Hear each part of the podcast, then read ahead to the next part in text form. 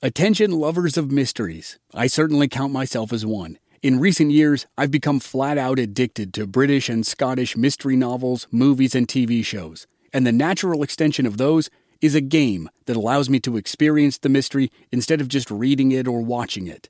Don your own detective hat in June's Journey, a free, hidden object mobile game that delves into the captivating journey of June Parker a self proclaimed detective on a quest to unravel the mystery surrounding her sister's untimely death. It's set in the glitz and glamour of the roaring 20s, and you play as June, deciphering clues and uncovering secret plots within thousands of beautifully illustrated scenes. New chapters are added to the game each week, and you can personalize and decorate your very own Orchid Island where the story takes place. Download June's Journey on your Android or iOS device or play online via Facebook Games. Your detective journey awaits.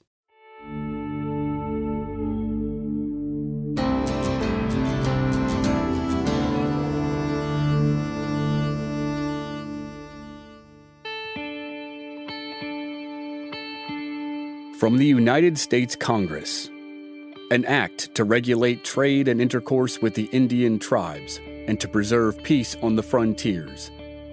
Be it enacted by the Senate and House of Representatives of the United States of America, in Congress assembled, that that part of the United States west of the Mississippi, and not within the states of Missouri and Louisiana, or the territory of Arkansas, and also that part of the United States east of the Mississippi River, and not within any state to which the Indian title has not been extinguished for the purposes of this act, be taken and deemed to be the Indian country.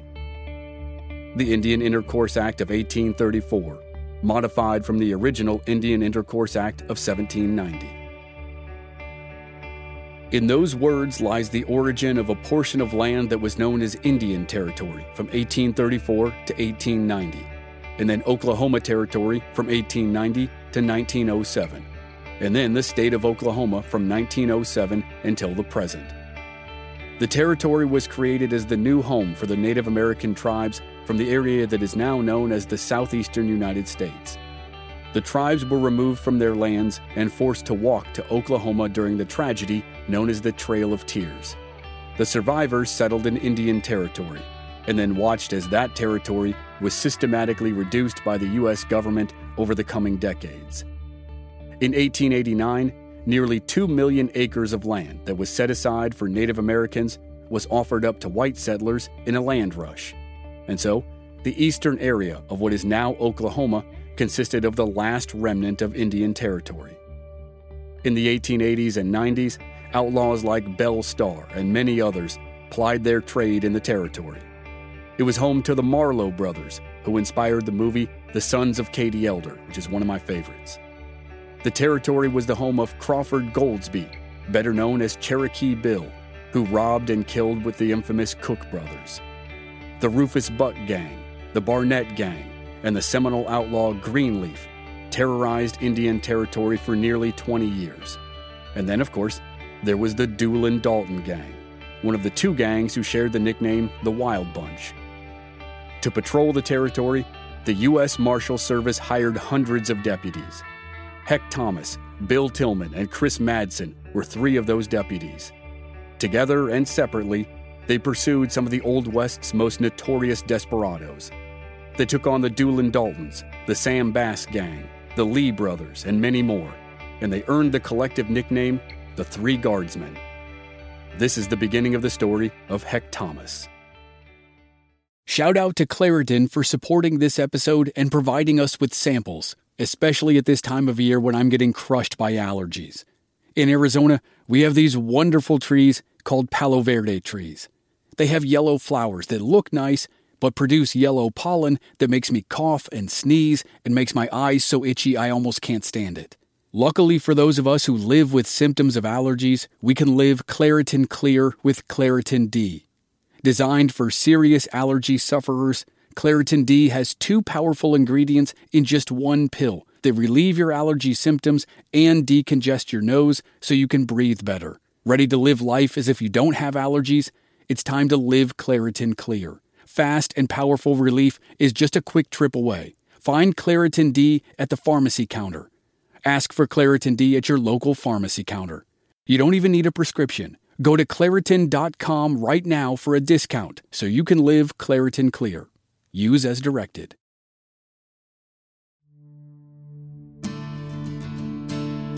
From Black Barrel Media, this is Legends of the Old West.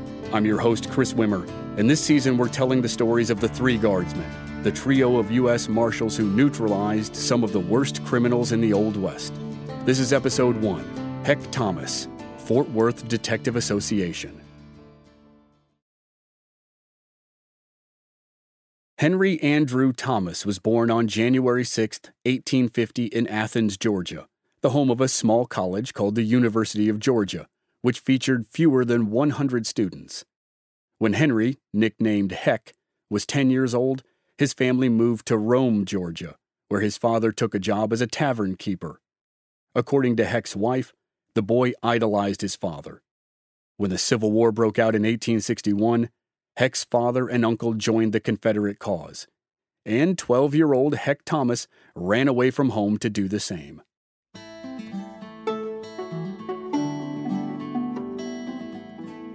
Heck's father first served as captain and quartermaster of the 4th Battalion, 35th Georgia Infantry, Stonewall Jackson's Corps. His uncle was quickly promoted from colonel to brigadier general of the same unit. The details are understandably elusive, but the story of how young Heck Thomas joined the war goes like this.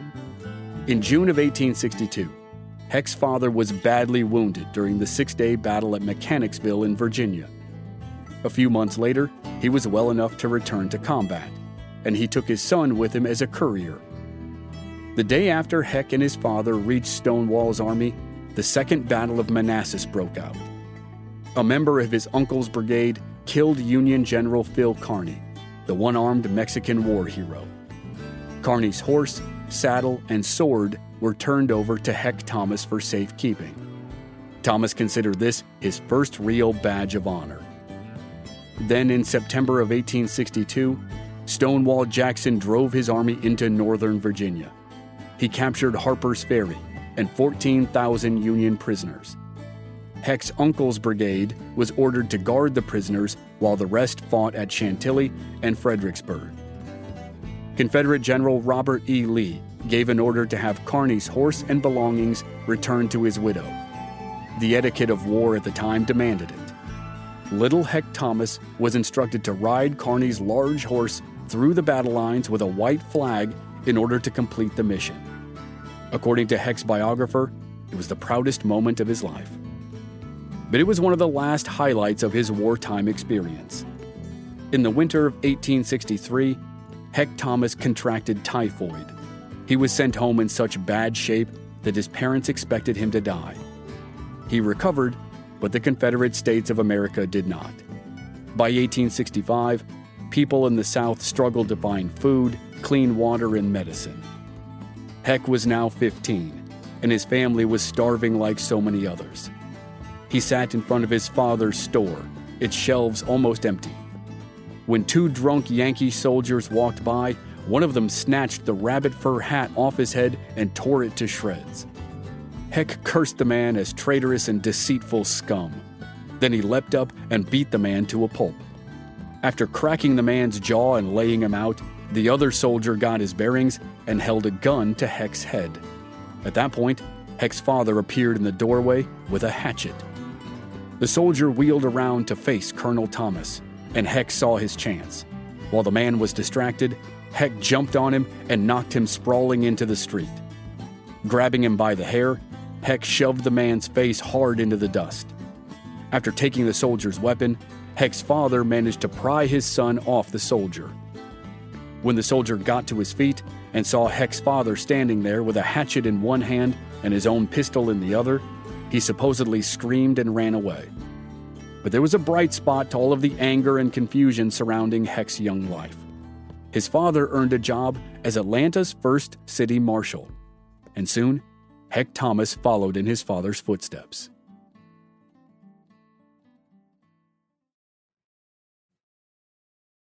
Heck's parents wanted him to become a minister when he grew up.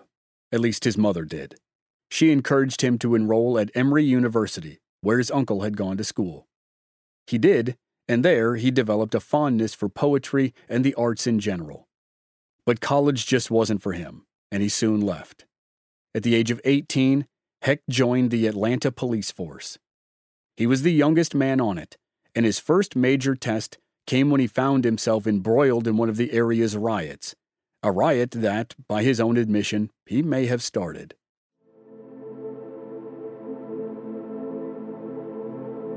According to Thomas and the Atlanta Constitution newspaper, a fight began when he and another officer, Jack Smith, arrested a former slave named Andy Whitaker. It's not clear why they arrested Whitaker, but while they were on the way to the station house, they came across a torchlight procession of what Thomas referred to as radical Negroes. Supposedly, the group assaulted the officers and demanded Whitaker's release. As Thomas later quoted, the battle was on right then and there, and I think I started it. Six other officers rushed to their aid. Onlookers told of how the youthful officer kept to his feet even while he was being beaten by clubs. All the while, he blew his whistle for help. He was shot in the right arm and again in the right leg. While he was down on the ground with gunshot wounds, Thomas propped himself up on his elbows and continued to fire. Supposedly, the shots helped turn away the advancing rioters and end the engagement. Heck Thomas recovered and continued working on the Atlanta police force for the next five years or so. His reputation as a fearless officer grew. In 1871, he married his paternal cousin Isabella, better known as Belle. A year or so later, maybe because Belle thought police work was too dangerous, Heck Thomas changed jobs he accepted a position as a clerk for a wholesale grocery firm. In December of 1872, their first child, a son, was born. They named him Henry after his father. For a while, Thomas considered training to become a minister, but he grew disillusioned when he discovered that the pastor of their church was committing adultery with another parishioner. He didn't leave the Methodist Church, but he abandoned his plans for becoming a minister. And after that event, he felt like he really needed to make a change. In 1873, at the age of 23, Heck Thomas started reading about Texas. It was considered the frontier, the rapidly expanding West with land for farms and ranches and towns. He developed what he called a severe state of Texas fever. His cousin Jim Thomas had just started a job in Galveston as a messenger with the Texas Express Company the Thomases took a trip to Texas to check things out. It seems that Heck loved what he saw, but his wife did not. The idea of raising children in this harsh, frontier environment did not appeal to her. The young family went back to Georgia, where Heck continued his job as a clerk for the grocery business. In July of 1875, the Thomases had a baby girl. They named her Belle after her mother. But even though things were going well for them in Georgia, Heck couldn't get Texas off his mind. He was restless. He pleaded with his wife to give the Lone Star State another chance. She kept saying no. Finally, he couldn't stand it any longer. He told Belle that he would go to Texas with or without her. He obtained letters of recommendation from several prominent members of the community. In those days, letters like these virtually assured that an able bodied and respectable person could get a job in just about any town. Finally, Belle gave in. They packed up and left for Galveston in late 1876 or early 1877. They were starting a long journey, but they didn't know that the journey would be much longer than expected. Heck's new job would take him to an even wilder frontier about 500 miles north of Galveston called Indian Territory. Life's better with American Family Insurance because our home policies help protect your dreams and come with peace of mind. Save up to 25% by bundling home, auto, and life. American Family Insurance. Get a quote, find an agent at amfam.com. Products not available in every state. Discounts may not apply to all coverages on an auto or home policy. Discounts do not apply to life insurance policies. Visit amfam.com to learn how discounts may apply to you. American Family Mutual Insurance Company SI and its operating companies American Family Life Insurance Company 6000 American Parkway, Madison, Wisconsin. Thomas was assigned as an express messenger on a segment of the Missouri, Kansas, and Texas Railroad. Express messenger companies had contracts with railroads to transport and guard valuables on the trains. Thomas rode the stretch from Galveston, which is on a barrier island off the coast of Houston, to Denison, which is about 80 miles north of Dallas and Fort Worth. Denison is right next to the Red River, which separated Indian Territory from Texas. Four years earlier, it was built in conjunction with the railroad and it was better known as the Katy Depot. It was an important commercial hub at the time. And in 1875, it featured, among other things, the dental office of a fellow from Georgia who was only one year younger than Heck Thomas, John Henry Doc Holliday. Sadly for this story, Doc had already moved on from Denison by the time Heck Thomas started making the run from Galveston. But Thomas soon met his first major adversary, the notorious outlaw Sam Bass. Sam Bass and Heck Thomas were born just a year and a half apart, but they had vastly different childhoods. Bass was orphaned at 12 and raised by an uncle in Indiana. At 19, Bass made his way to Mississippi and worked at a sawmill. In his spare time, he became an excellent shooter, and he also learned to cheat at cards. Bass eventually moved to Texas, where he found a job handling horses for the sheriff of Denton which is about 40 miles north of Dallas and Fort Worth. He bought a sorrel horse from the sheriff and started racing it, and soon he won enough races to leave the job.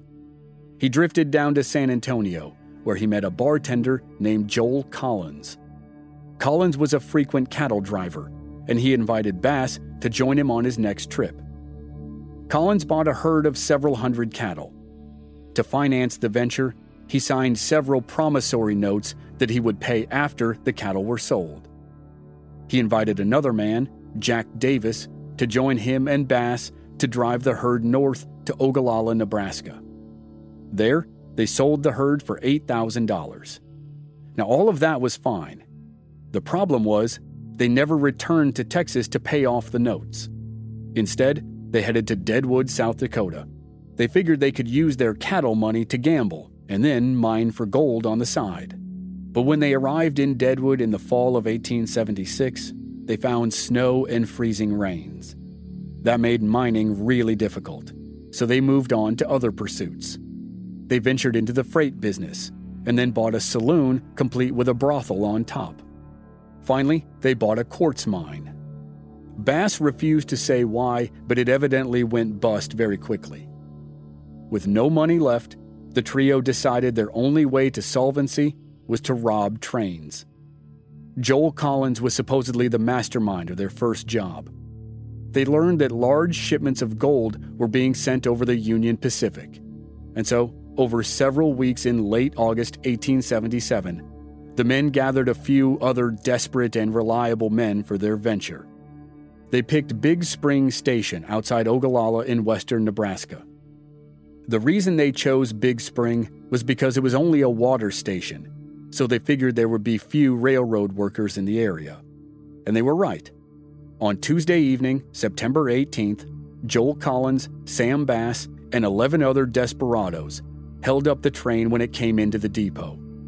They broke into the safe and made off with nearly $60,000 in gold and about 500 in currency. For good measure, they smashed the telegraph machines to stall law enforcement. The gang quickly separated and went their own ways. Within a few weeks, several of them were captured. Collins and two others were killed while resisting arrest. Sam Bass made it safely back to Denton, Texas. There, he started planning the train robberies that would bring him face to face with Heck Thomas.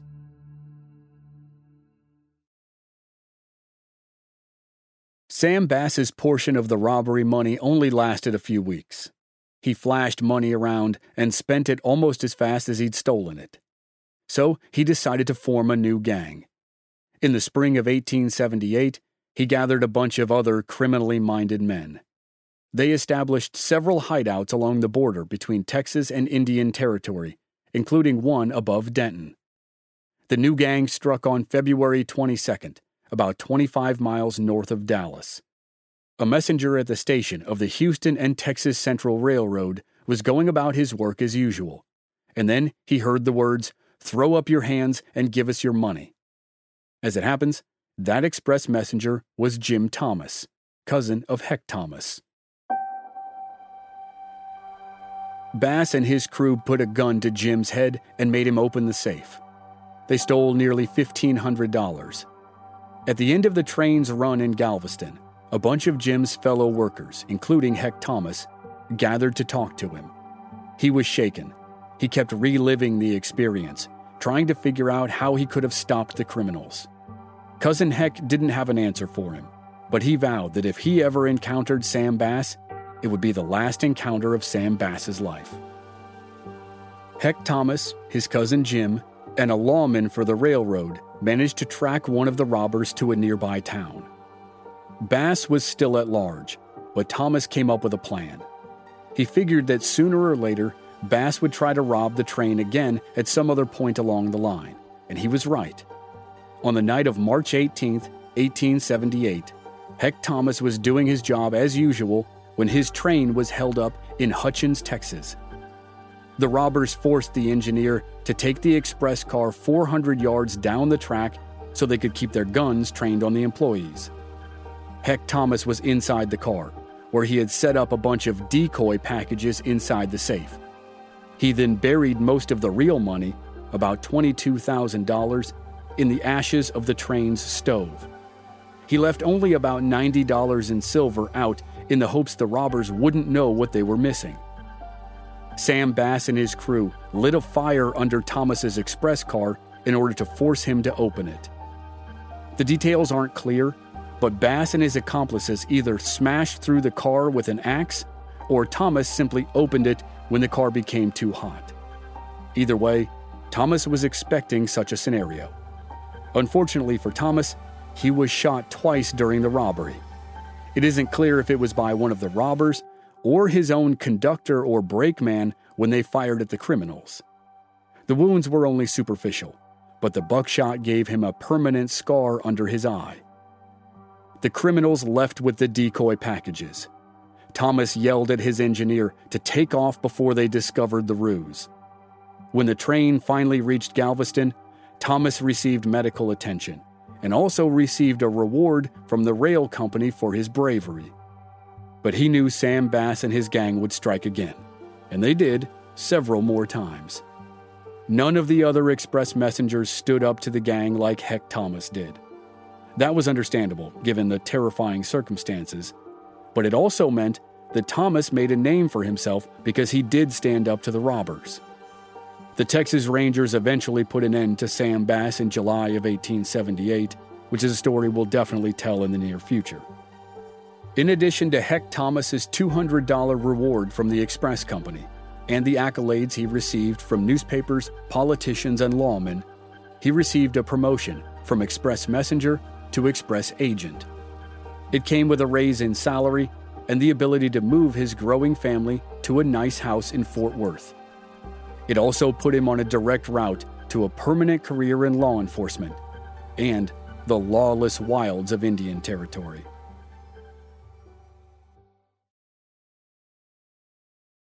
Heck Thomas and his wife Belle had two more children while living in Fort Worth. Belle hated the city, and Thomas loved it. But she went along with it, even in 1885 when her husband's employer started cutting the pay of its employees to stay afloat.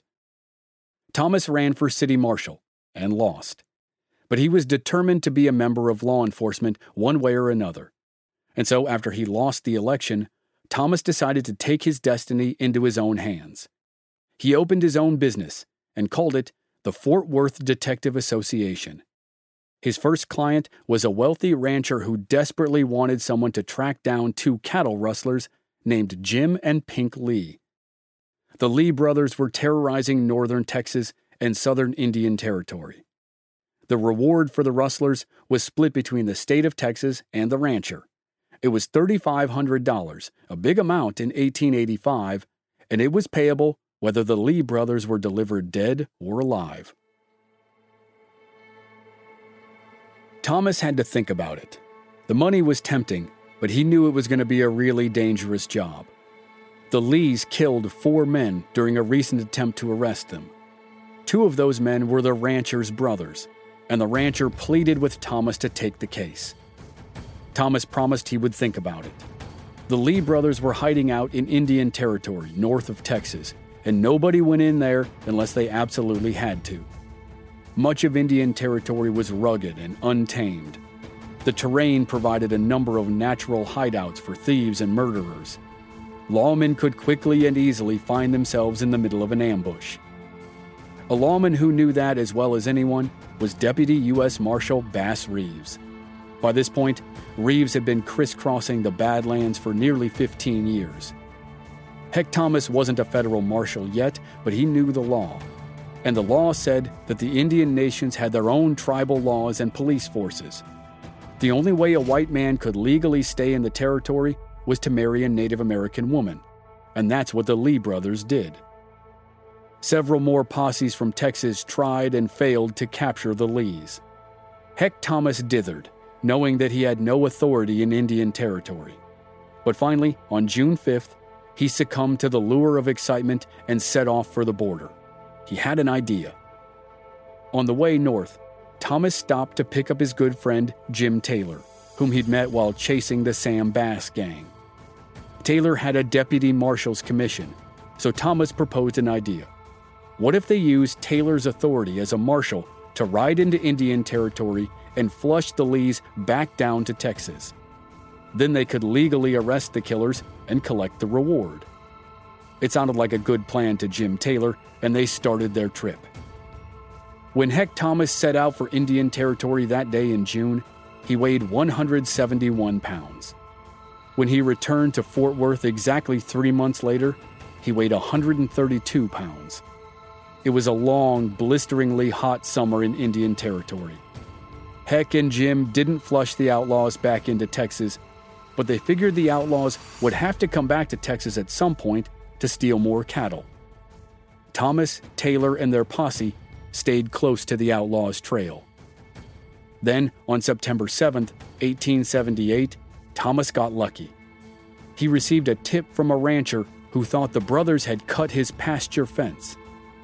Thomas, along with Taylor and the posse, crept up to the man's homestead and hid in the brush. Several hours later, they watched the outlaws bring up their horses to drink and rest. From 40 yards away, the posse hollered for the Lees to surrender. The Lees chose to go down fighting. A shootout roared to life in the North Texas ranch, and when the gun smoke cleared, the Lee brothers were dead. No one in Thomas's posse was wounded. Heck Thomas and Jim Taylor collected the reward, which had risen to $7,000. Movers and shakers in Fort Worth swarmed Thomas, begging him to run for sheriff or take a job with the Texas Rangers. But much to the chagrin of his wife, Belle, Heck Thomas wanted none of that. The day the Lee brothers were buried, the self made detective started filling out paperwork to become a deputy U.S. Marshal at Fort Smith, Arkansas. He thought the Lee gang might be the hardest chase he ever gave, but he was wrong. That came courtesy of the killers known as the Wild Bunch, or, more formally, the Doolin Dalton Gang.